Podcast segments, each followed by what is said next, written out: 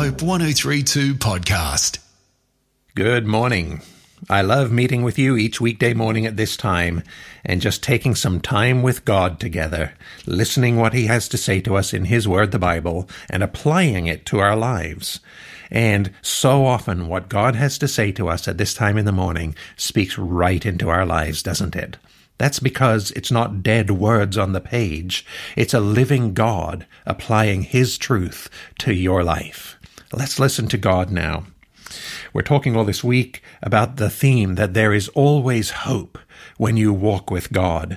And we're looking at this story from the Old Testament, the book of Daniel, where King Nebuchadnezzar, the king of the entire Babylonian Empire, has called people together from across the empire. He's built a massive statue out of gold, 27 meters tall, and said everyone has to bow down and worship it when we play the music. And some of these people who walk with God say, well, we won't do that.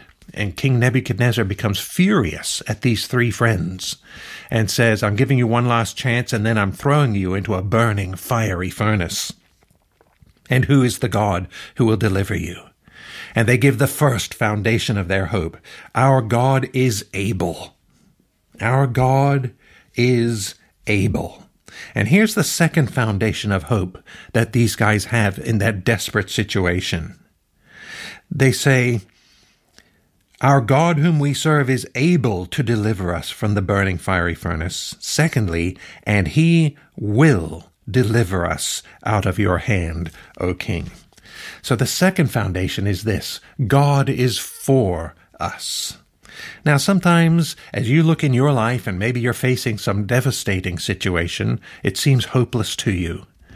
And you think, oh, what can happen out of this that is good? And it's easy in that moment to think, God is not for me. Right?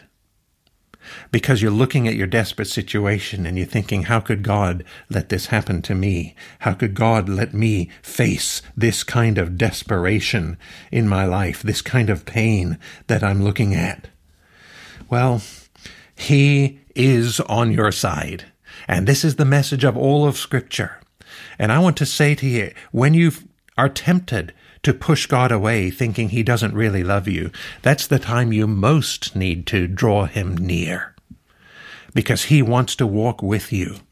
You remember King David writing in Psalm 23, Even though I walk through the valley of the shadow of death. You remember how it goes? You are with me. You are with me.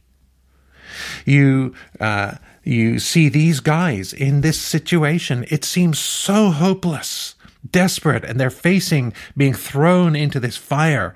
Uh, the worst pain a person can endure is burns from fire, and and no doubt this is going through their minds. But even facing that, our God is able to deliver us, and He will deliver us. We know that God is for us.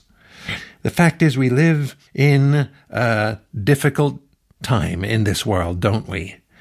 Desperate things are happening, not only in your own life, but on the global scale with the COVID pandemic.